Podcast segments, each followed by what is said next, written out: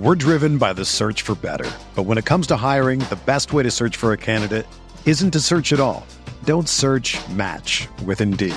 Indeed is your matching and hiring platform with over 350 million global monthly visitors, according to Indeed data, and a matching engine that helps you find quality candidates fast. Ditch the busy work. Use Indeed for scheduling, screening, and messaging so you can connect with candidates faster. Leveraging over 140 million qualifications and preferences every day, Indeed's matching engine is constantly learning from your preferences, so the more you use Indeed, the better it gets. Join more than 3.5 million businesses worldwide that use Indeed to hire great talent fast. And listeners of this show will get a $75 sponsored job credit to get your jobs more visibility at Indeed.com slash BlueWire. Just go to Indeed.com slash BlueWire right now and support our show by saying that you heard about Indeed on this podcast. That's Indeed.com slash BlueWire. Terms and conditions apply. Need to hire? You need Indeed.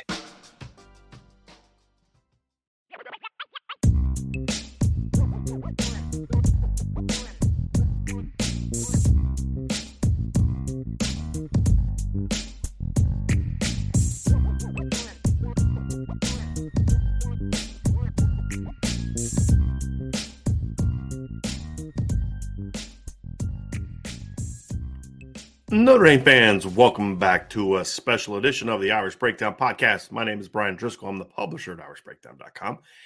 And this is our special edition Notre Dame mailbag. So, this is uh, being done because this past week I promised that we would be doing a Sunday mailbag because we weren't able to get all the questions we had on Friday because of several different events popping up that we did not anticipate. So, our show didn't go as long.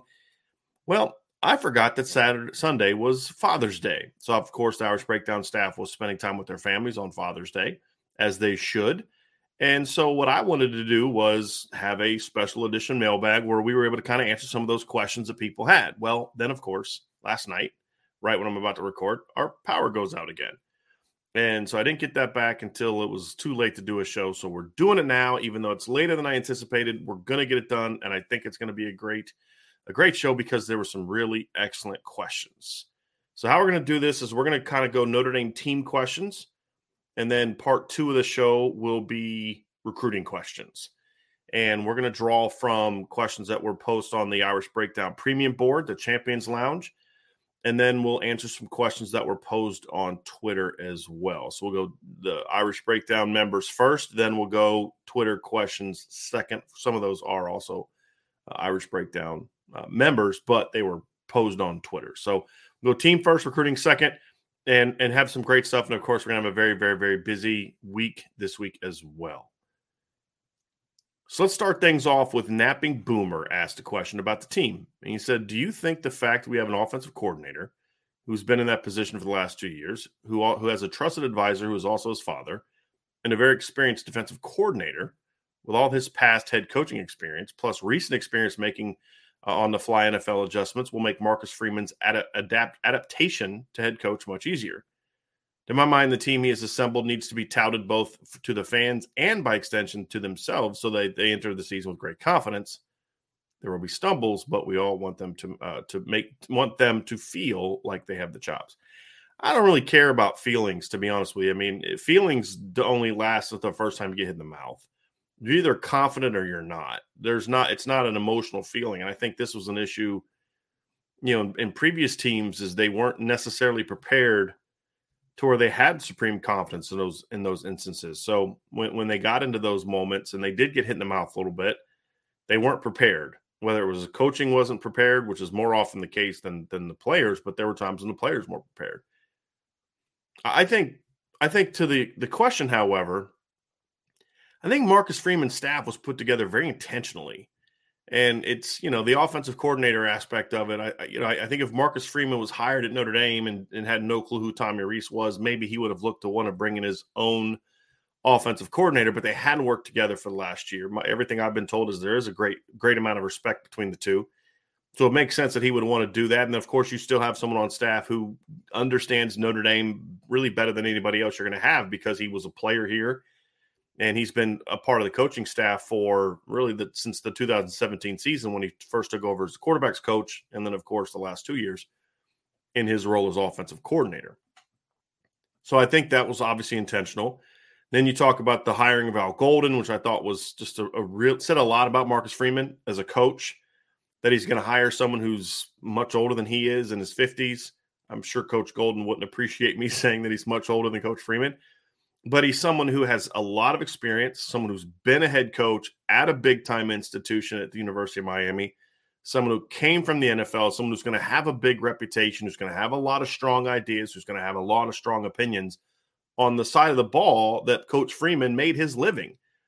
There aren't a lot of coaches that I can think of at a young age who would have the confidence in themselves to say, I'm going to bring in that type of person. So I, I, think that was big. I think bringing in Al Washington, someone that Marcus Freeman knows, he's coached with, who's also talented, wants to be a head coach, was interviewing for SECD coordinator jobs a year ago, bringing in Harry Hiestand and all that he stands for and his experience you know, bringing in Deland McCullough, another veteran coach who's going to have a lot of strong opinions on things.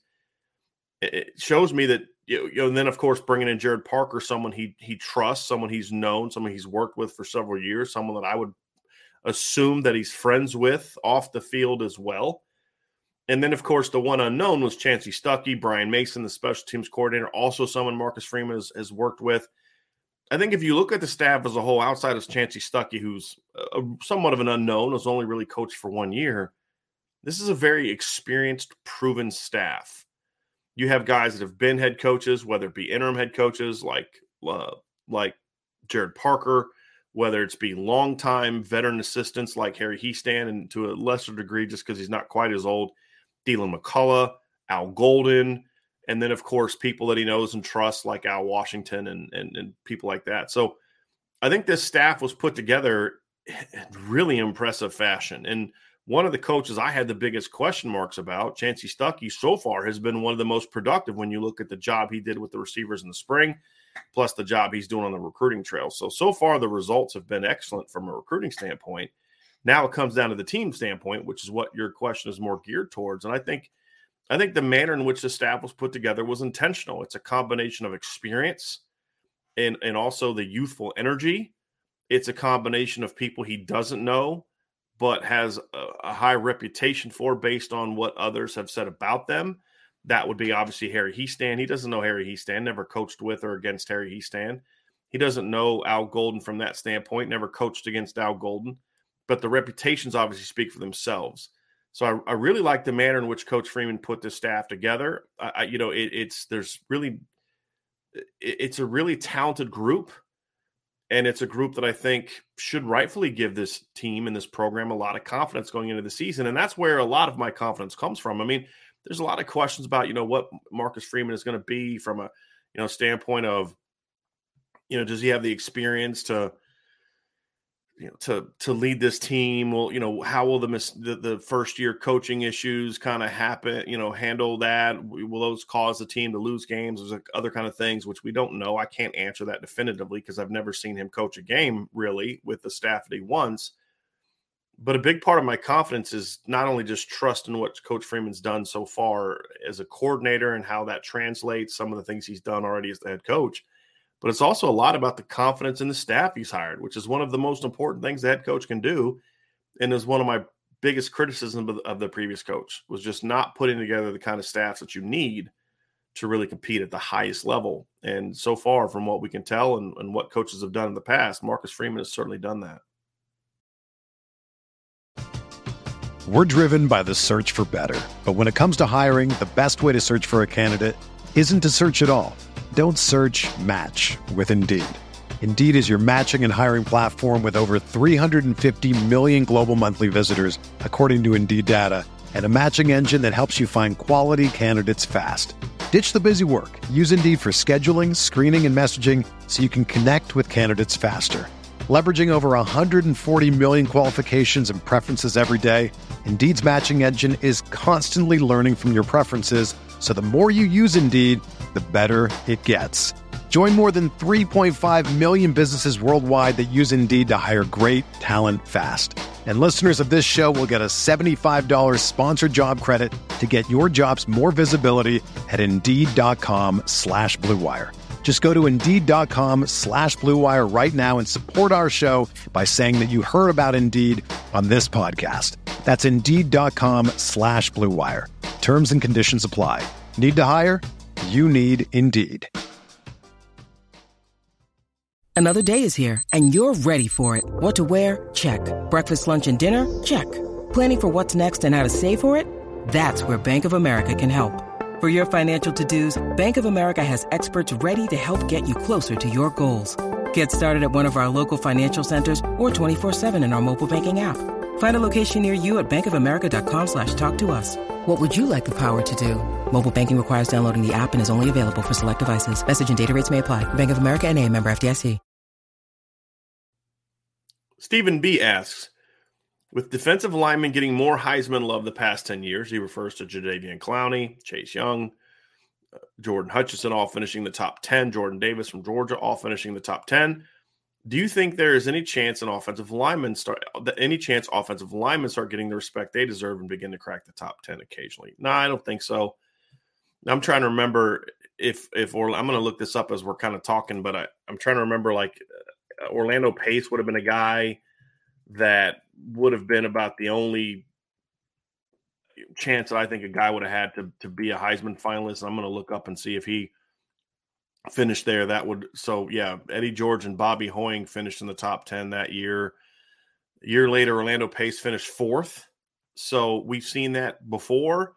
It doesn't happen very often, and and I don't expect it to be something we see often. I think a couple reasons why. Number one is offensive linemen don't really have things statistically that you can point to and say, wow, what a great year, like you can for defensive players with tackles for loss, sacks, tackles, interceptions, pass breakups, and all those type of things. Like we were talking about Ndamukong Suh in the year that he was a, a Heisman finalist, finished in the top five.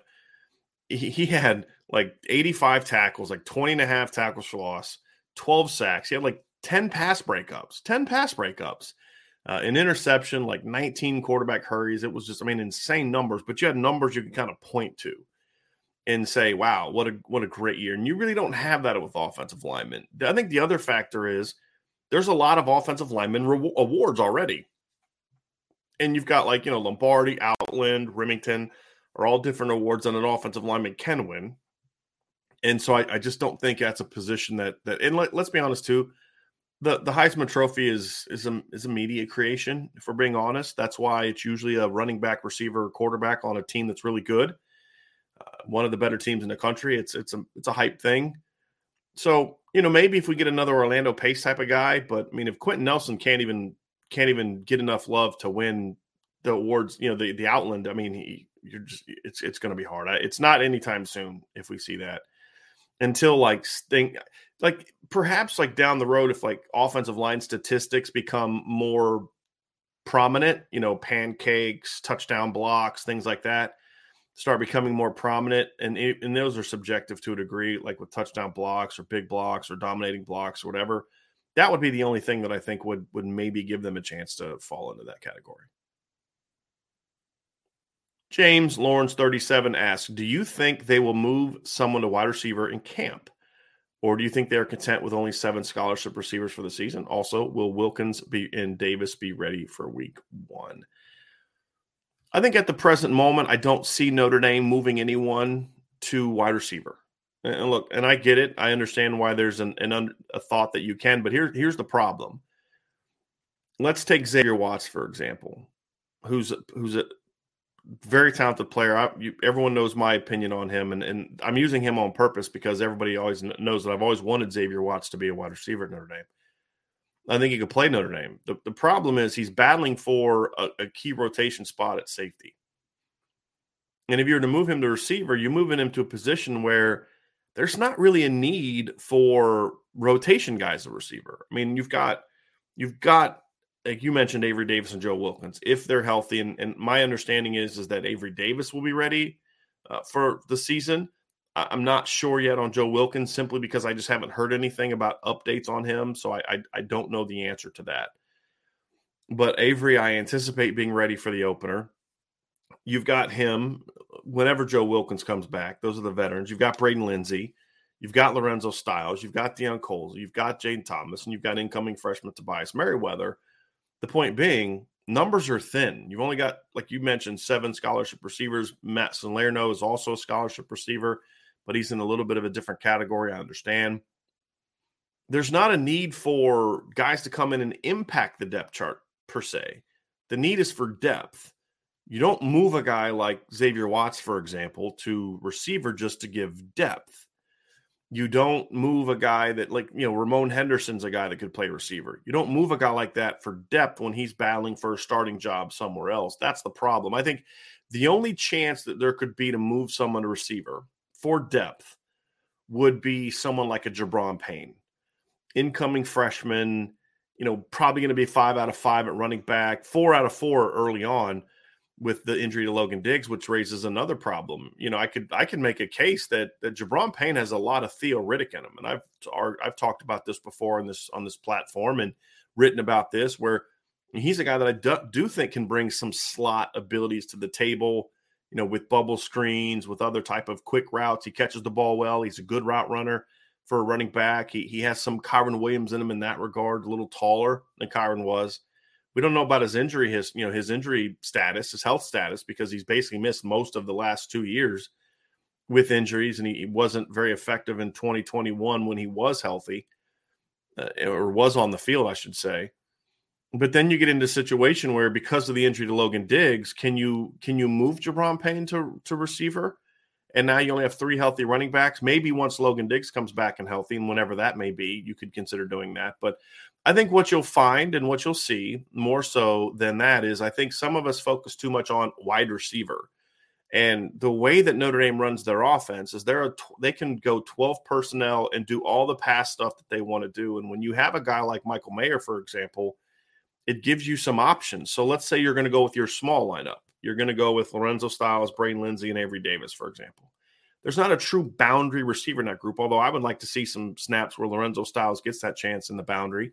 I wouldn't mind seeing Braden Lenzy get some snaps into the boundary, especially when the tight end is to that side, because you can put the tight end on the line in a two by two, have Braden Lenzy off the line, motion him down, do some stack stuff where you get him kind of uh, going across the field on crossers and drags and posts and things like that, where you know, he could be effective on those type of concepts. You can move Michael Mayer into the boundary, and that's kind of where I was going with it, where he could kind of be your W per se. And then you have the three faster guys to the field that present some opportunities.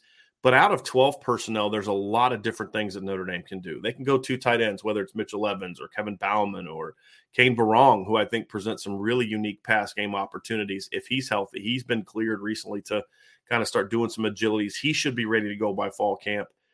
And, and, so he brings some unique things. I'm keeping an eye on him. There's Eli Raridon when he gets back from his knee injury, and I'm, I mean, he seems to be doing great ahead of schedule. He should be ready to go from by fall camp based on everything he's involved in.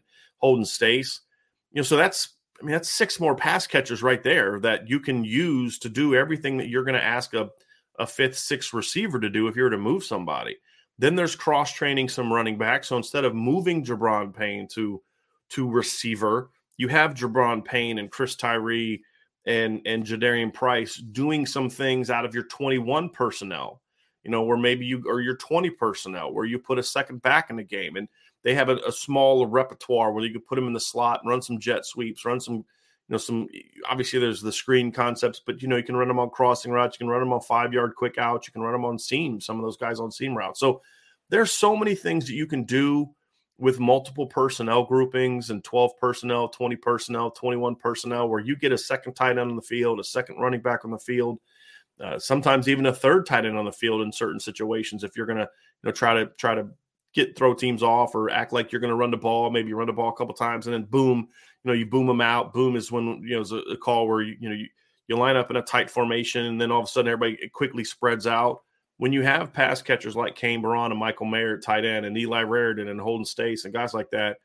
uh, you can do some things with them that you can't do with a quote unquote traditional tight end so I don't think there's the need that people that others do for receiver simply because you're going to get more from those tight ends and those backs than you will from trying to convert someone late to receiver. And then you're also not doing right by that player that you'd be converting because you're not necessarily helping him on his long term, pro, you know, prognosis and, and projection either. So I think the 12 personnel, the 21 personnel are going to be a better route for Notre Dame in the short term uh, as they build up their receiver depth chart. Now, if you start having a bunch of injuries at receiver, more than two, then you may have to say, hey, look, Xavier, we got to move you. But you're moving him then to play. You're not moving him to be a depth piece. You'd be moving him to play. And that would be the difference. Omaha Josh has a college football question, which I think is a really good one I wanted to get in here. It says, Bryan, do you look at this season as a down season in college football, similar to last year, that is ready for the taking from several teams, or more uh, of an on par year with talent and competition amongst only a few heavyweights? I think there's a third option, and I, I, I don't think those are the only two options. I don't think it's down year where the the heavyweights aren't as good, like last year. Last year was that year; it was a down year in that regard. I don't think the only alternative is okay, the heavyweights are good and everybody else is not in contention. I think another year in which it's a strong year in college football. And I think this is going to be a strong year in college football. I thought last year was going to be a down year. I think we saw that play out. I mean, Notre Dame almost made the college football playoff with zero wins over a top 25 team. I mean, that, that tells you kind of how last year was. If Georgia beats Alabama in the SEC title game, Notre Dame's in the playoff at 11 and 1 with with like as I said, no wins over top 25 teams. I think that speaks volumes to how last season went. Ohio State wasn't as good, Clemson wasn't as good. Even Georgia, who won the national championship. I mean, I looked at teams they've had in the past, especially the 2017 team, and I'm thinking that team wasn't as even as good as that team. You know, and, and you look at like last year's Georgia and stack them up against like 2020 Bama, wouldn't have been a, wouldn't have been competitive. 2019 LSU, 2018 Clemson, and and so it, that's what I mean by down year this year, I actually think some of those teams are going to be better. I think Ohio State's going to be better than they were last year. Clemson's going to be better than they were last year. Although I don't think they're going to be vintage Clemson. I don't. I, I, I don't know if that is going to exist anymore. At least not the way that it did from 16 to to 19. Really, I think. But I think they're going to be better. I, think we're going to see some teams. Obviously, Bama's going to be good. Georgia's going to be good. I think we're going to see some teams kind of rise up. I think Georgia, I think Texas is going to be better this year. I'm not saying they're going to be national championship contention because being a good year in college football doesn't just mean everyone's in national title contention. It just means the the leagues are more competitive. There's there's more potential for upset. You know, you look at Texas. I think they're going to be better. Are they going to be good enough to beat Bama? I doubt it, but I'm really looking forward to seeing that game. You know, it wasn't that long ago, 2019, when LSU won the title that uh, the team that gave them arguably the toughest game out, maybe maybe Auburn, but the other option is Texas, who almost knocked off that LSU team, lost by a touchdown. It was a, a great game, great battle between Joe Burrow and Sam Ehlinger. So I think uh, you know I think Oklahoma's going to still be good. I think they're going to be better defensively under Brent Venables. I love the Jeff Lebby hire. I think Oregon, we'll see what they're going to do. The Pac-12, the big unknown. I know everybody's hyping up USC, but but I still got to see it. I think the in the SEC, Florida's going to be better this year. Tennessee, I'm really looking forward to see what Tennessee can do in year two under Josh Heupel. Everybody's hyping up how good Texas A&M is going to be. If they if they're right on that, then that makes the SEC West a lot more competitive. So I just think, and then I think Notre Dame's going to be really good. So I just think overall in college football, I look around and I see a lot of teams that are on the on on uh, the ascent. I think over the last couple years, some powerhouse programs, traditional powerhouse programs, have made some really good hires. I think Penn State's going to be better this year. But to the uh, the previous point, you know, I love what Sarke- I love the hire of Sarkisian. I think he needed a year to change the culture.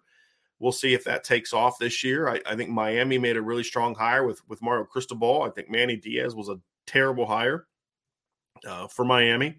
I think Mario Cristobal inherits some some talent, but they're going to be much better coach talent. He's going to bring toughness there because that's one thing that Oregon had for the most part. Although the way they played against Utah a couple times last year troubled me.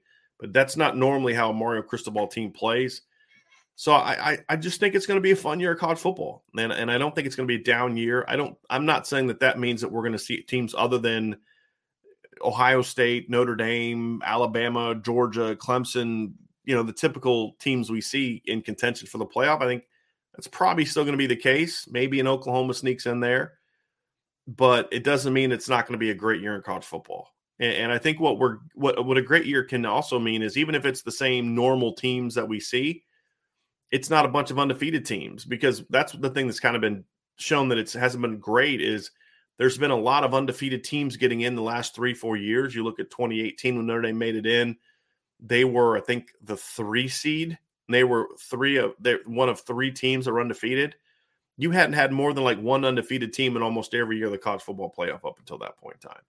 So I think we're going to see more of that than than anything else this year, and I think it's going to be a really fun year of college football. Jay Sario asks, I was wondering how you would compare each position group unit for Notre Dame versus Ohio State, specifically if there are any areas where Notre Dame has an advantage or if you think Ohio State has a big advantage somewhere. Thanks. Well, there are two ways to look at this. One is to just kind of stack up the rosters next to each other and say who's better here, who's better there and and that's a fun endeavor. And then the other way is to kind of look at matchups, you know, O line versus D line. So we'll, we'll do it quickly, just kind of go through both ways. Maybe you look at quarterback. I think that's obviously an advantage Ohio State. I think they have not only the, the better starter, the proven starter, they have very good depth. I, I, like the young quarterback that they have who played a little bit last year. I think Devin Brown's a little overrated, but you know he's a decent player and he's your third or fourth quarterback. Running back, I, I, like Notre Dame's depth better than Ohio State's, but TreVeyon Henderson is significantly better than anybody else has. So if you're looking starter starter, it's Ohio State. If you're looking depth, it's Notre Dame. But that starter part is really, really important. Wide receiver, right now, I'd give the edge to Ohio State. Uh, obviously, Jackson Smith-Njigba was better than anybody Notre Dame has. They have very good depth. I think Notre Dame's depth is gonna is gonna be better than people think, but it it it, it would be unwise and and very homerish if I was going to start trying to say, oh, no, no, no, they're as good as Ohio State. I think Ohio State has the best receiving corps in the country coming back. So that's where you start to see some Ohio State have some big advantages. Notre Dame, huge advantage at tight end. I think Notre Dame has the uh, advantage at offensive line as well. I think they have more talent top to bottom than Ohio State does on the offensive line. So offensively, Ohio State has the advantage of quarterback with CJ Stroud. They also have very good depth. They have the they have the advantage when it comes to the top of the running back depth chart. I like Notre Dame's depth better, but advantage Ohio State there.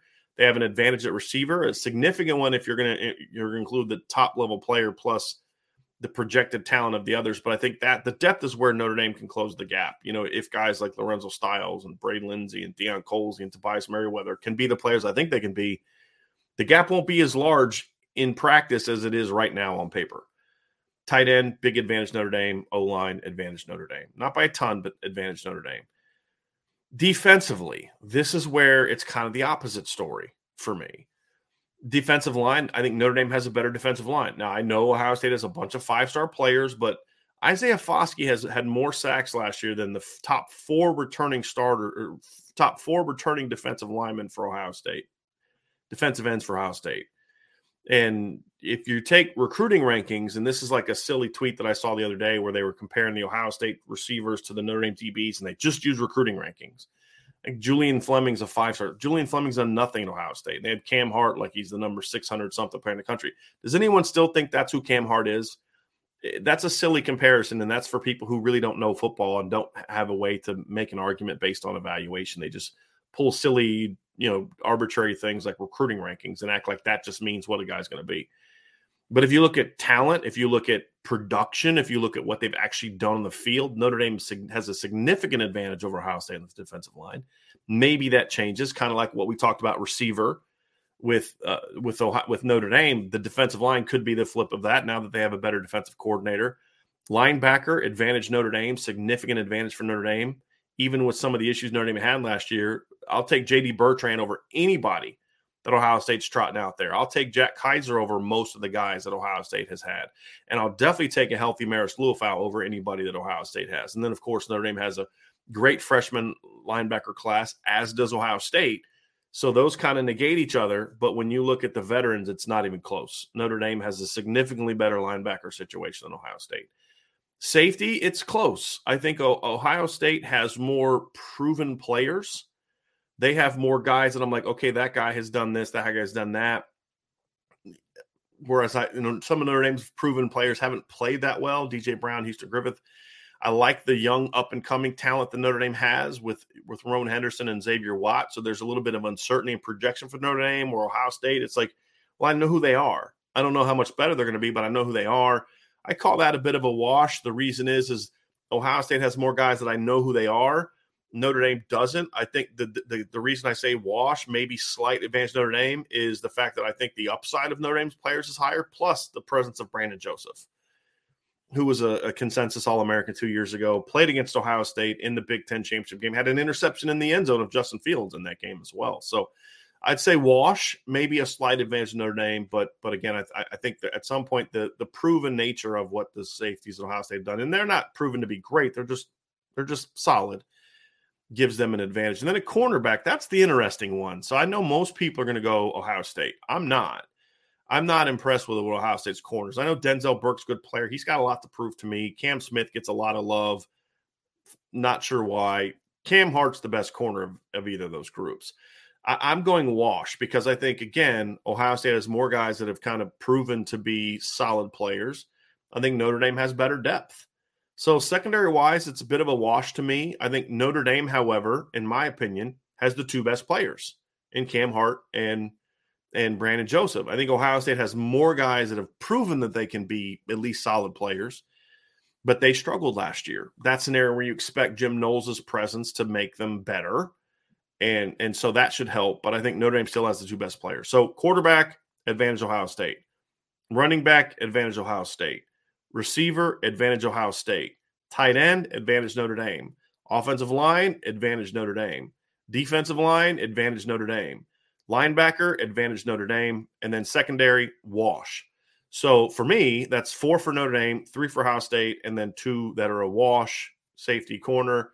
Uh, if you put them all as, uh, as a secondary, the thing that I would where I would give Ohio State an advantage to kind of maybe tie this thing up a little bit is I have a lot of concerns about Notre Dame's operation when it comes to the kicking operation.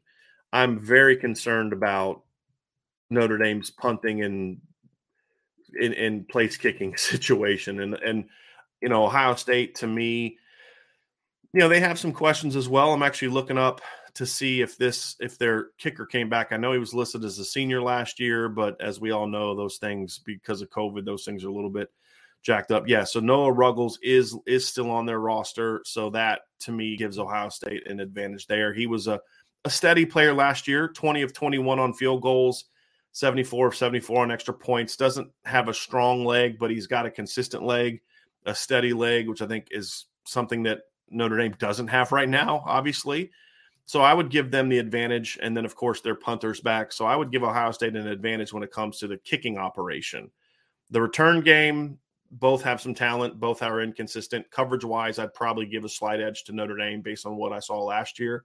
But they're going to both be athletic and long and, and have talented players running down there. So a lot of it depends on you know just the coaching aspect. But that's that's one where I'd give an advantage to Ohio State. So I, I think Notre Dame stacks up a lot better than people think. And I think a big part of the reason why a lot of people don't think Notre Dame stacks up is simply because of recruiting. I think people look at five star here, not five star there, so they must be better. When in reality, Notre Dame's non five star, non top 100 recruits have been significantly better college football players than the five star kids from Ohio State.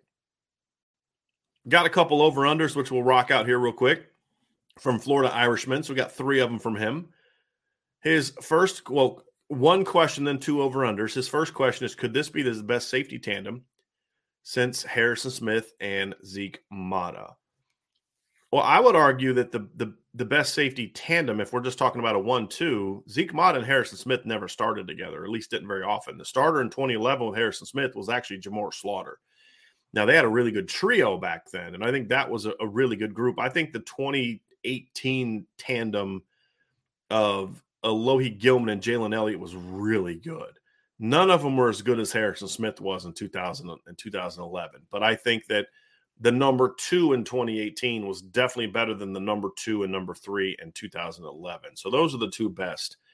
I'm I'm not ready to go there yet, to be honest with you. I mean, obviously Brandon Joseph is going to be a really good player, but Ramon Henderson, Xavier Watts, Houston Griffith, DJ Brown, all four of those guys have major question marks for me. Obviously, Xavier and Ramon have the physical talent.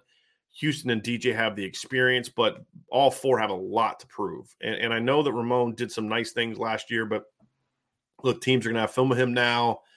They're going to be able to kind of nitpick his game a little bit more. He's going to have to continue improving. He can't just be the guy he was last year. He's got to get better. So, could it be end up being a really good safety tandem? Sure, it could be but it's got a lot to prove. I need to see it before I can start touting it with the groups like the 2018 group. The 2019 group was pretty good too. You had uh, you had Alohi Gilman, uh, Jalen Elliott, and then you also had Kyle Hamilton as a freshman rotating in as well. So that two year safety play for Notre Dame with Alohi Gilman, Jalen Elliott, uh, and then of course in 2019 with with uh, Kyle Hamilton was really really good. This group has a ways to go before it's to the level of the 2018 safety tandem, in my opinion. I have an over under over under on Tyler Buchner, 3,600 total yards and 26 touchdowns. The 3,600 total yards is going to be a little bit more of the, let's see where that one goes. Obviously, he's got to stay healthy. I think that's going to be a big thing. So, you know, we've talked about, you know, maybe he has 2,800 to uh, 3,000 passing yards, you know, six to 800 rushing yards. I think that gets you close to 3,600. If he stays healthy for 13 games, I'm going to go over for Buchner unless Notre Dame is just destroying people and he's playing two and a half quarters for a bunch of games. I'm going to go slightly over, but I'm not feeling great about that just because I think that you're going to see a lot of run game production from other guys that, you know, the, the, as he has success running, that's going to open up run game opportunities for Chris Tyree and the other backs that that he's impacting the game. He's just not getting the yards, which could maybe take him under. And and he still has a lot to prove to me as a passer. I think the talent's there for him as a passer. I just got to got to see it in college. That's really the thing for me. The 26 touchdowns, I'm easy. If he's healthy, he, that's over. If Tyler Buchner plays at least 12 games this year, I'll be shocked if he's not over on to- 26 total touchdowns. I, I think he'll be in the 30s, in my opinion. But that's a good one. Second over under, over under on two and a half players with 10 sacks. I'm going to go under. I don't, I think this team is going to, at the most, have two guys with 10 sacks. I, I wouldn't be shocked if it's only one. I just don't see like, you know, I mean, maybe Marist as a linebacker gets 10 sacks, maybe Rylie Mills, maybe Jayson Ademilola. maybe, I mean, and, and the, the, the maybes is why I don't think it's going to happen. And, and I think that, like, look at last year, for example. Notre Dame had the most sacks in a season last year that they've had in a long time. Certainly the most of the Brian Kelly era, era and it wasn't close. So last year, Notre Dame had 41 sacks. The year before, 31. And then it was 34, which was tied for team high, 34 in, in 2018. 24, 14, 24. That's the VanGorder era. 26, 21. The 2012 team had 33, 25, and, and then 26. So 41 was significantly higher. They only had one guy that had more than five. Let's look at where Notre Dame stacked up last year in sacks. They ranked 12th last year in sacks, total sacks. They ranked 12th in sacks per game. So that's pretty good and they had one guy that had more than that had more than five. And obviously that was Isaiah Foskey. And and so when you look at the team that led the nation in sacks per game, that was Oklahoma State. They had one guy that was over 10. Now they had a second guy that was at nine. Collin Oliver, who's a freshman at 10 and a half. Brock Martin had nine. The next closest was six. It was more of a, of a team effort. Alabama is in a similar situation. Alabama had one player they were the closest. Alabama had Will Anderson. They led the nation in total sacks, not sacks per game. They had one more than Oklahoma State, but they played one more game than Oklahoma State. Will Anderson had 17 and a half.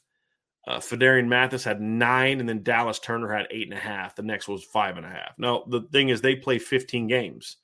So Notre Dame would have to win a championship to play 15 games, obviously. Or no, actually, Notre Dame can't play 15 games. That in the current format, Notre Dame cannot will never play 15 games unless they schedule Hawaii one year. So they're always going to have one more game, and even with one more game, and then two more games Notre Dame is going to have, unless because the only way Notre Dame can even get to 14 is if they play for the title. They'd have to win a playoff game.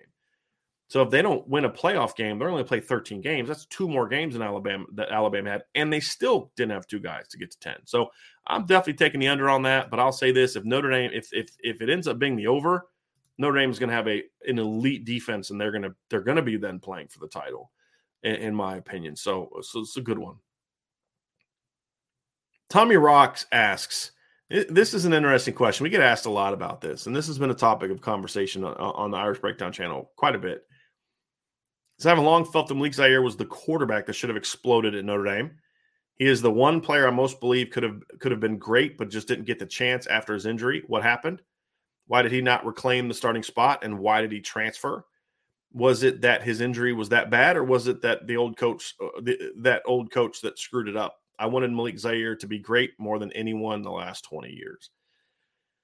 Tommy, I'm not gonna I'm not gonna speak to why he transferred. That that's that's that's something that only Malik should be should speak to. And he has a channel, and you can ask him that. He's on Twitter as well. You can ask him why he transferred. I'll let him speak to that. But I'm to speak to the other parts of what you said. The 2016, the way that Notre Dame handled the 2016 quarterback situation was a big reason why that team collapsed. Part of the thing that made that 2015 team so good, in my opinion, was people like to pick Malik's game apart. You know, he wasn't super accurate all the time and, and all these other type of things. But the fact is, is I think Malik had a huge arm. He was athletic.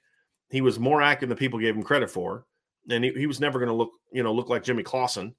But he was, you know, he, he was going to have games like Virginia. But then we forget that in that game against Virginia, he threw a bomb to Will Fuller for a touchdown. He, he ran for, he would have been over 100 yards rushing if not for the injury in the third quarter they scored a play after he got hurt to go up 26-24 because he had just run them down into the you know near the red zone and then DeShone Kizer comes in hands off to CJ Prosise who runs 20 yards for a touchdown to make it 26-14 if Malik doesn't get hurt they blow Virginia out. I mean they'd run Virginia off the field. And and that 2015 team I think could have beat anybody. Part of it is not just because of Malik's playmaking ability but also Malik was a great leader for that team. The players loved playing for Malik. You know he was a hard worker. You know, he was a guy that held people, from what I'm told, held people to a standard of excellence. Uh, and and he was going to give you everything he had. Those are things that I've been told by his teammates and by people that were you know coaches and around that program. Is um, you know when that team took on Malik's personality, it was a, a, a very confident group. It was a you better bring it today group. It was a group that just felt that they could really go play and beat anybody. And then of course there was confidence in him specifically because he could go out and make plays and they felt like he was one of them.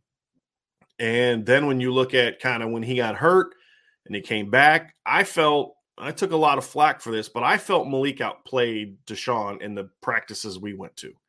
I thought Malik's injury had kind of forced him to be a little bit sharper as a passer. He wasn't quite as athletic as he was a year before. He was still athletic, but he wasn't quite as explosive as he was a year before. But he could still run but I felt when he was when when he was in the game in practice or when he was in in with the first group in practice, the unit just moved better, and you could see just a little bit of fire with that group. But it was also obvious from the beginning of that fall camp that that camp that battle was being geared towards DeShone winning it. The offense was being run in a way that was much more DeShone friendly. You look at how the the it was how kind of handled the first game against Texas when DeShone comes in, he leads him right down the field for a touchdown. Once that happened, the backup quarterback was going to be screwed, even if Malik started into the same thing. Because now you're not even just battling against Texas, you're now battling against the other quarterback. Well, now I got to do what DeShone did, or now I got to do what Malik said. Malik did if Malik would have started and let him down. And then you watch the offense was being called with Malik in the game. It was a DeShone Kizer type of offense. It was drop back and do all those kind of things. And it wasn't geared towards the thing that Malik does, the things that Malik did well. So, in my opinion, it was never really geared towards giving Malik a legitimate opportunity to win that job. I think I think Brian Kelly and Mike Sanford had a, had decided that DeShone Kizer was the best pro prospect that they had, and despite the fact Sean wasn't even in the same universe as a leader that Malik was, the fact that DeShone you know, didn't have the faith of the team the way that Malik did, that the coaches were going to go with that because he was the better passer and the better pro style, you know, the, the the pro prospect kind of thing. And I think Brian Kelly's obsessed with kind of getting rid of the whole I can't develop quarterbacks narrative. Malik was never going to be a first round NFL draft pick, I don't think. He just wasn't that just wasn't his game, I don't think. Maybe he would have and developed that way, but he, he didn't. And I just felt like that the players knew that Malik was the better quarterback for what they needed. They knew that Malik was the better leader. They knew that Brian Kelly had said a quarterback has to do these things to be a leader. Malik did all of them. DeShone did very few of them. DeShone was just talented. He wasn't a leader, wasn't a hard worker, didn't have a good attitude, and yet he still won the starting quarterback job. And I think that fractured that was one of the things that fractured the team. So I think that I think it was really a coaching problem. And then, you know, Malik I thought made I'm, I'm not going to speak to why he transferred, but but I never liked the decision he made to go to Florida. I always felt he should have gone to like Wisconsin or somewhere like that. Uh, so, you know, Florida just was to me schematically a bad fit for him. But I mean, that was Malik's decision, and, and he had his reasons, I'm sure. You'd have to ask him those. But but I think that was the thing. And I still to this day, if Malik doesn't get hurt in 2015, I truly believe that Notre Dame could have beat anybody that year, even with Brian VanGorder as the coach. They would have beat Clemson, they would have beat Stanford, and I would have I would have put that team up against Alabama that year. I mean, Malik Zaire against Jacob Coker, come on, come on. So um, you know, I, I agree with a lot of what you said in that. Uh, so I'll, I'll, answer that, and then, like I said, uh, other than that, I can't really speak to uh, why Malik transferred. You'd have to ask him that. So let's get, let's get to some Twitter questions. We had some good Twitter questions. Uh, we have one from Burke DD12. Without seeing a lot of spring practices, why are you guys so certain the offensive line will be able to block this year? How can one spring and one fall set of fall practices with a new coach make that huge of a difference? Well, a couple of reasons. It's a very good question. Couple things. Number one, I think it's a very talented group. I think Blake Fisher is, is one of the more gifted offensive linemen Notre Dame has had in the last 10, 15 years since I've been covering the team. I mean, the only guy that I could point to that had just more God given ability than Blake is probably Quenton Nelson. I think Joe Alt is is very talented. You know, he's a guy that I gave a four and a half star upside grade to. I just thought he was going to need more time to get there. Well, he's already gotten there sooner than I expected. I think Jarrett Patterson, if healthy, is one of the best interior linemen in the country. I think Zeke Correll's a talented kid. I think Josh Lugg is a guard, has a chance to be a good player, and there's great depth. And of course, they have not just not one, they have they have one of the best offensive line coaches in the business at any level, and Harry Hiestand. And then, of course, they have Chris Watt, who a year ago was a Division One offensive line coach, and two years ago, from everyone that I've talked to, associated with any of the offensive linemen, was a driving force in the success they had two years ago on the offensive line. So I think all those factors to me uh, are important. I think there's a lot more experience now than there was a year ago. Although the the lack of experience excuses were overblown, there is more experience in this group now, and the unit started to play better late in the year because the talent started to take over. So when Andrew Kristofic, the way he played last year, is struggling to hold on to a starting job, that should tell you about the talent that this offensive line has.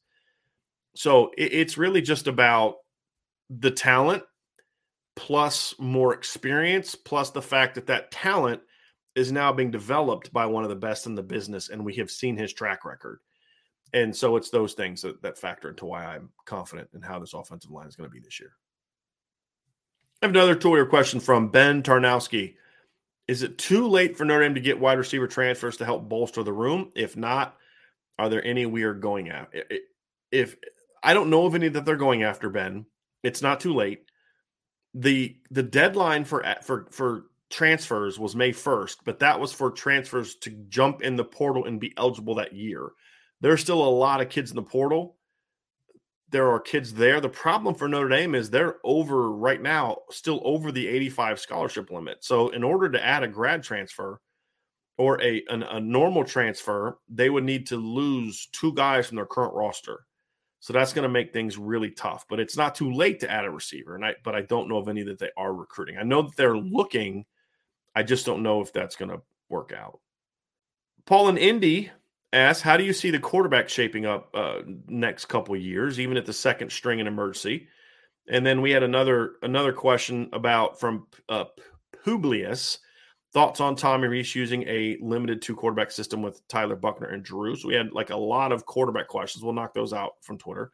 How do I see the quarterback room shaping up the next couple years? It a lot of it depends on is Tyler Buchner as good as we think, and will they be able to land a quarterback in 2023? Yes, it's great that they got CJ Carr in 2024, but you're not talking about a great quarterback in 21 and Tyler Buchner, and then your next great quarterback prospect is not, and, and neither of them panned out yet is not till 2024. That's too big of a gap. They needed a, another. They needed a guy in 2023. I'm not going to dive into that right now, but they need they need to add a quarterback there because I can't guarantee that Drew Pyne's going to be on the roster after this year. He's going to graduate. If he's not starting quarterback, he may decide I got my Notre Dame degree. I want to go somewhere else and be a starting quarterback. He may decide to stay. I mean, that's the kind of kid Drew Pyne is. It wouldn't shock me if he's like, hey, you know what? I'm going to master's from here, be here for my team. If they need me, I could see that as well. So a lot of it really depends on the 2023 quarterback. And that's true even if Steve Angeli is better than I think he is. If Steve Angeli pans out and he's a better quarterback than I think he is, and, and there there were people that make that argument, then it's still you still need your 20 a 23 quarterback, in my opinion. And so there's a lot of uncertainty at quarterback, but there's also some talent. I think Tyler Buchner is incredibly talented. I I I would go to war with Drew Pyne. There's no doubt in my mind, and and I don't think Steve Angeli's terrible. I've never said that. I just don't think he's the level of guy that you need to lead your team to a championship. But he's a good quarterback. He's a good, solid quarterback with some ability, and he showed some moxie in the spring, which I like. That's a very important part of that. Another question from Publius was thoughts on Tommy using a limited two quarterback system with Tyler Buchner and Drew. I think that only happens if Drew Pyne wins the starting quarterback job. If Drew Pyne's your starter, then you're just you're going to see Tyler Buchner have a similar role that he had last year, maybe, but even even more volume.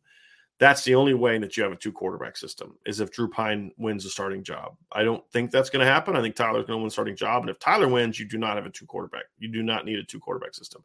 I think Tyler Buchner can throw and pass. I don't think he's just a runner. He was just used that way last year because that's the part of his skill set they needed. They didn't need his throwing ability; they needed his running ability.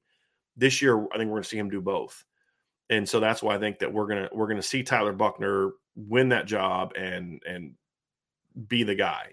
But if if Drew Pyne beats him out, we will see Tyler Buchner as part of a two quarterback system.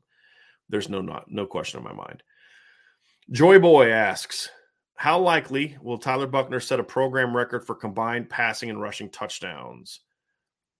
It's possible, but I don't know if it'll be this year. I mean, because he'd have to get at least 27, 28 touchdowns passing and then at least 14 to 15 rushing touchdowns. And I believe that the the record for for touchdowns for a Notre Dame quarterback was Brady Quinn. I know he threw 39 touchdown passes in 2005. Let me see how excuse me, excuse me, he threw 37 touchdowns in 2006. He also rushed for two touchdowns, so that would be 39 touchdowns.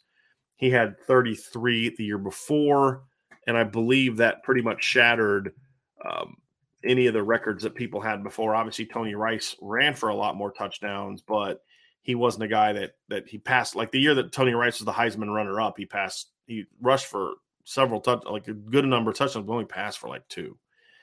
And you look at the single season mark. I mean, Everett Golson had 29 touchdowns passing in 2014 and you know his rushing touchdowns were not that high that year. I mean, he wasn't he wasn't let me look at it real quick. He had eight, so that gets him to to thirty seven. You have you know so Brady Quinn, like I said, had thirty nine. Jimmy Clausen didn't have any rushing touchdowns. DeShone Kizer in 2016 had 26 touchdowns passing. He had eight touchdowns rushing, so that's 34. No, yeah, yeah, 34. So you're talking about 39 being the record. Uh, Everett Golson was the next closest at 37 and let's say Tyler Buchner threw 28 touchdown passes this year. That's a lot. He'd have to have 12 rushing touchdowns to top what Brady Quinn did. Now, if, if Tyler Buchner can get past 30 passing touchdowns, then he absolutely has a chance to break that record. There's no question about it. And and so I think I think he'd have a shot, but I'd, I'd say I'd be looking more to 2023 for that than I would for for this season. So really good questions there. When you need mealtime inspiration, it's worth shopping Kroger, where you'll find over 30,000 mouthwatering choices that excite your inner foodie. And no matter what tasty choice you make, you'll enjoy our everyday low prices, plus extra ways to save, like digital coupons worth over $600 each week. You can also save up to $1 off per gallon at the pump with fuel points. More savings and more inspiring flavors make shopping Kroger worth it every time. Kroger, fresh for everyone. Fuel restrictions apply. And then Paul and Indy also asked, does Rocco Spindler get a starting job this year? Uh, and or any worries about losing him to transfer. I don't think you can ever worry about losing a guy to transfer. You have to start the best players you have. And if a guy wants to transfer, he wants to transfer. I've heard nothing about Rocco Spindler wanting to transfer. Most offensive linemen are patient kids. They understand it can take time to get to that level. And and I'm assuming Rocco's going to have that. But I, will he have a chance to start this year? Sure, I'll have a chance. I mean, he he He's a guy that's talented. They gave him plenty of opportunities with the first team in, in spring. He earned those opportunities in the spring. I, I, could see him starting this year. If Josh Lugg gets hurt, I could see him and Andrew Kristofic battling to slide into that lineup. Same thing with Jarrett Patterson. But I think for Rocco, what you're doing is you got to remember the two anticipated starting guards this year, Jarrett Patterson and Josh Lugg, are both done after this year. So, you know, why would you transfer somewhere else? Because if he transferred right now, he can't play this year anyway. So wherever he's transferring to, he's going to have to sit out this year and then battle for a starting job next year. Well, that's what he'd do doing Notre Dame. But he'd have to learn a whole new offense and, and blocking scheme and new coaching and all that. You know, Rocco's a smart kid. His dad's a smart guy. They understand that, you know, you're a redshirt freshman. You still have three years of eligibility after this. Stay, battle, try to earn a number two job, and then go into the spring and you're a front runner for a starting job next year. And that would be the ideal situation for him. Josh Miller asks, What position group are you most excited about this year? For me, it's the offensive line. Just feel like every game would be close last year because of the offensive line woes. Which group takes the biggest jump this year? O line, DBs, quarterback, linebacker. It's a good one. I'm, I'm going to answer. It looks like it's kind of a two part question. What position group am I most excited about this year? I would uh, tend to agree with you. We're just talking about my excitement, my emotion. I would agree with you. It's the offensive line. And because it was so bad last year, I'm excited to see a well coached offensive line again. I'm looking forward to seeing a physical offensive line again. And I'm, I think it's going to be a really talented group. As far as like, if you take away the excitement part and which one am I do I have the most anticipation on, it would be the wide receivers. I really want to see what that group can do. There's some talent there. How much talent we'll find out. I think they're going to finally be coached well for the first time in, in several years. I'm really, I mean, I'm looking forward to seeing what that group can be, but I wouldn't call it excitement because there's a lot of unknowns. I'm, I'm excited to see this offensive line play. And then the second part of your question is which group will take the biggest jump this year? And you said O line, DBs, quarterback, linebackers. So you went two offense, two defense. So I'm going to answer my one for offense and my one for defense. I think I think we've kind of talked about the offensive line a little bit. So that's obviously, uh, uh, you know, I mean, that would probably be my pick for offense, but I'm going to say, I'm going to say receiver actually, because I think as bad as the offensive line was last year, I think the receiving corps was worse for a number of reasons. And and so I'm going to say receiving corps. I think they're going to be I think they're going to be pretty good this year. That's my prediction they're going to be in a pretty good group this year, and and they're going to they're going to do some really fun things for Notre Dame this year. So I'm going to go them. Secondary uh, defensively, I'm going to go linebacker because I don't think the secondary was as bad as people made it out to be last year. I think the secondary is going to be good this year, but I don't think it's going to make this jump to be like this great secondary. I think it's still going to be a good secondary. And they've got to figure out the other cornerback before I'm ready position. You know, either A, Clarence Lewis plays better, or B, somebody beats him out. One of those two things either work for me. Don't care which one. But I need to see that kind of get shape out before I'm ready to start projecting a jump for the secondary. I think it's going to be better than it was last year, but by how much, I don't know. We need to see that other quarterback position, cornerback position figure itself out. I think linebackers are going to see a huge jump. I think number one, I think it's a multitude of things. Jack Kiser goes into his second year in starting lineup. I think JD Bertrand shifts to Mike and him and Bo Bauer between the two of them. Maybe Junior Tuihalamaka. I love the depth there. I think JD Bertrand, if he wins that job, is going to be a very good linebacker. He's more athletic than Drew White was. He's a little bit stronger than Drew White was. I think he showed last year he can be a bit of a tackling machine. You know, he's got to get he's got to clean some things up, but getting him to Mike instead of Will should put him in a better position to to play to his strengths. And then of course getting Marist Liufau back. Plus, you've got the incoming freshman class. I think the Notre Dame linebacking corps has a chance to be really good this year. I think Marist has a chance to be a difference maker, like a like a, a game breaker type of player. I think that JD Bertrand at Mike is going to be very productive. I think Jack Kiser was steady last year. I think he's going to improve now that he's in year two as a starter. And then, of course, you have the talented freshman class. Plus, other Bo Bauer provides depth to Mike. Prince Kollie, what kind of jump does he make in year two? Does he force himself on the field along with the freshmen? So the group that I am predicting is going to make the biggest leap on defense, and it's not that hard for me to say this. It's not going to be close to me.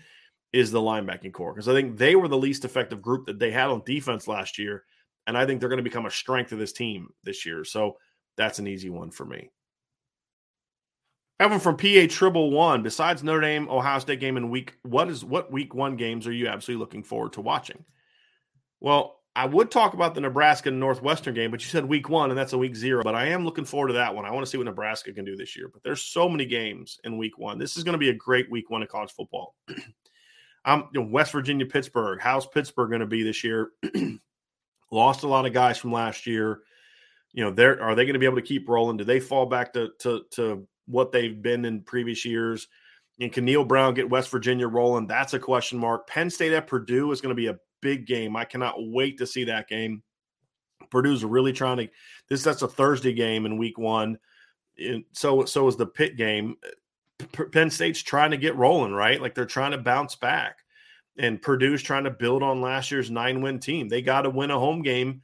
Purdue's got to beat Penn State at home to really build on the momentum they had last year. If Penn State's going to have a bounce back year, they need to be able to go on the road. They're a three and a half point favorite and beat Purdue, who lost some really good players from last year's team. So that's going to be a really, really telling game. That's going to be a Thursday night game in week one. Then you look to the Saturday games, great games on that Saturday. That obviously the Notre Dame game is one we're very much looking forward to. Uh, there's a couple other games that that Cincinnati at Arkansas. It's going to be a really good game. Arkansas it has built much better under Sam Pittman than I thought they would be uh, which you know he's he's done a very good job there. Cincinnati coming off of a playoff appearance, they get to kind of go play big boy football in the opener on the road. Can they do to Arkansas what they did to Notre Dame last year with all the losses they had? It's going to be tough. And even if they they don't win, can they be competitive? What you can't do is kind of go into Arkansas, and I know you got a lot of new guys, and just get curb stomped. So are they going to be able to do that? The Oregon Georgia game uh, is going to be played in Atlanta. It's technically you know, in Georgia, it's not a home game for Georgia, but it's kind of going to be a home game for Georgia. Very, very much looking forward to that. And, uh, you know, just kind of how is Oregon, what's Oregon going to look like under Dan Lanning? He's going back to play his old team. You know, how does Georgia to defend its national title? They're a 17 and a half point favorite over Oregon. That's a lot. So I'm looking forward to seeing how that game plays out. So uh, there's Rice USC. Obviously, I want to see what USC looks like. Utah at Florida it's a really interesting game. Utah is a two point favorite at Florida. So the Billy Napier career, uh, you know, tenure kicks off in impressive fashion. So just some really interesting games that first week. I want to see what Texas looks like Sunday. So Notre Dame plays on Saturday. Obviously, Sunday, Florida State at LSU, huge game. I'm really curious to see how this one's going to look. Obviously, there's the Brian Kelly angle. But I want to see what Mike Norvell's team looks like. I really do. I'm very curious to see what that what that group's going to look like. And then on Monday, Clemson plays at Georgia Tech. Get our first glimpse of of what those two teams look like. So man, this is going to be such a great week of college football. And then there's games that like aren't sexy games that you know I'm going to kind of nerd out on a little bit. I want to see what Arizona looks like at San Diego State. I, I like what Jedd Fisch is doing recruiting wise. I want to see what that looks like. Boston College opens against Rutgers. You know, they're they they they only had one offensive lineman coming back, Boston College, and Christian Mahogany was a pretty good player. And then he tore his ACL this past week. So he's out. You know, how's North Carolina going to look in the post Sam Howell era? They start off at Appalachian State. That's going to be an interesting game for me. I know maybe a lot of people don't care about that, but I'm I'm looking forward to seeing that game. I, I think that's going to be interesting so there's some games like that. BYU at South Florida. I'm very curious what BYU is going to look like this year. Obviously, I mentioned earlier the USC game against Rice. I mean, they should dominate, but I want to see what they look like. So there's a lot of games like that too that I'm very curious to see kind of just how teams look. Memphis at Mississippi State is going to be an interesting game. Uh, that's going to be one I'm, I'm, looking forward to seeing. So uh, Boise State at Oregon State, I'm really looking. I mean, that's a potential big win for Boise State. Jonathan Smith is really doing something nice at Oregon State. Can he kind of kick that season off with a win? So, uh, going to be some really, really great week one action. So here's here's the last question for this section, and, and I'm to address this. this. was a really good question that somebody brought up that I thought uh, I thought it wasn't even actually asked in the mailbag section, but it was asked of me uh, and someone else on Twitter, Sean on Twitter, and I want to address it because that was a good question. It's from R. Loftus. It says Marcus Freeman is doing an excellent is doing excellent in recruiting, but what is he doing in terms of preparation? Is there any clue what this team will look like, or do we have to wait until the first game to really know? The easy answer is to say we, will have to wait till the first game to really know. But I, I do think we got a, a, sense of what a Marcus Freeman look team, a Marcus Freeman led team is going to look like. And just indulge me for a second. The finish to the bowl game, the Fiesta Bowl game, obviously was bad.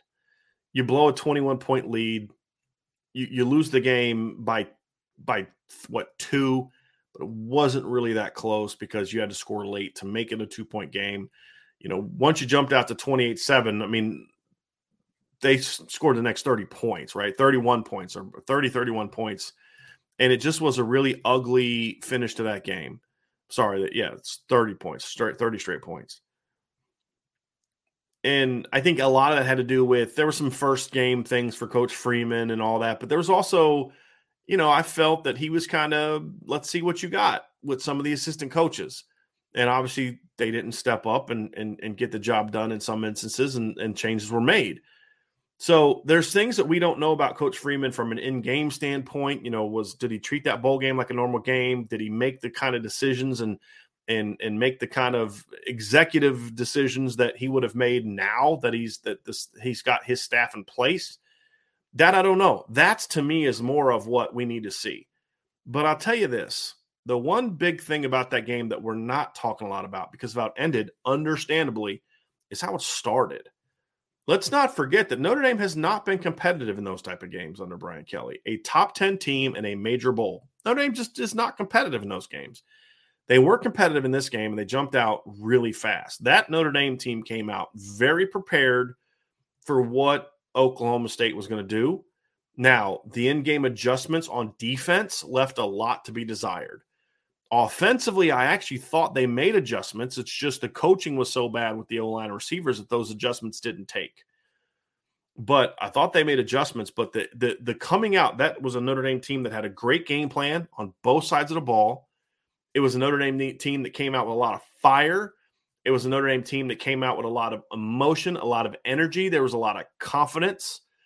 They lost that game simply because they didn't have things that they could turn to on either side of the ball and they had things they didn't even try to turn to on defense that allowed them that kept them from finishing that game. but we saw the Marcus Freeman impact on what kind of energy they come out with. Now, does that directly correlate to we now know what we're going to see against Ohio State? Not necessarily, because there was a lot of emotion and energy about him being the new head coach and those type of things where now you're you know you're going to be 9 months into it by the time you get to 10 months into it by the time you get to the Ohio State game, but I think when you uh, all the things that we hear about you know the the work ethic, the the the, the accountability, the way the players feel about them, how they are reacting to the new coaches, I think there's going to be a lot of energy. I think we're going to see a team that's very confident. Now, does that mean that they're going to be better? I don't know. But I do think from a preparation standpoint, I have zero doubt that this team is going to be very prepared to play against Ohio State and week after week for multiple reasons, as I just kind of mentioned. I think number one, I think these players are going to react really well to Marcus Freeman and his staff. Uh, they already are. That's something we've seen. We saw his team come out in the only game we've seen them play and come out hot early. I mean, red hot. They are a JD Bertrand miss sack in the late in the first half away from taking a 28 to 7 lead into halftime. And they do not lose that game if if that and I'm not saying they lost because of JD Bertrand. I'm not saying that. I'm just saying the whole sequ- sequence of events that kind of started after that led to them eventually losing that game.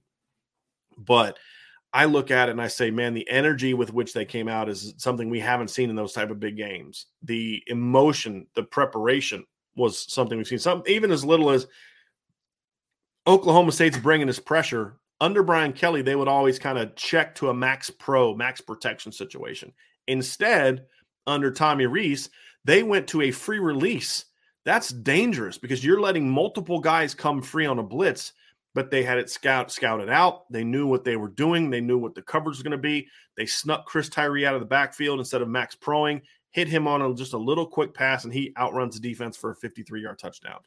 Loved seeing stuff like that. That is that is a team that was well prepared schematically, and Jack Coan made the check, and he saw it, and Chris Tyree got out, and and they got the ball out for a big play. So I think preparation wise, this is a very intelligent coaching staff. That was the point I was just making. Al Golden is an intelligent football coach. Marcus Freeman's an intelligent football coach as I said a year ago, Al Washington was being interviewed by by SEC teams for D coordinator jobs. I think this is a very, very smart football coaching staff. Harry Hiestand's now back at the offensive line. I'm honestly, of all the concerns, or not even concerns, questions that I have about a Marcus Freeman led team because we've never seen it. The thing that's at the bottom of my I'm not sure list is preparation. And then right above that is going to be energy level Those are at the very bottom of my what what am I concerned about list with Marcus Freeman, meaning I'm not very concerned about them. I think we have seen at least enough to know that they're going to come out and be ready to play. Now, will they be able to execute? Will they be able, you know, make in-game adjustments? All that's a bigger question. What what, what will his philosophy be on coin toss, going for a fourth down, two minute, all those things we still got to learn. But I think from a preparation and energy level standpoint, I think Notre Dame fans are going to really like what they see. So that's going to do it for this part of the conversation.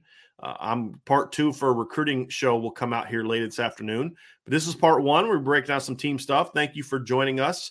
Uh, hit that like button. Actually, no, you're not. This is not going to be on video, so you don't need to hit the like button. Uh, you're listening via podcast. I'd appreciate if you gave us a five star review. It would mean a lot to us. Help us to uh, continue to raise our score, which then gets us in front of more and more people. So thanks for joining me on the Irish Breakdown podcast.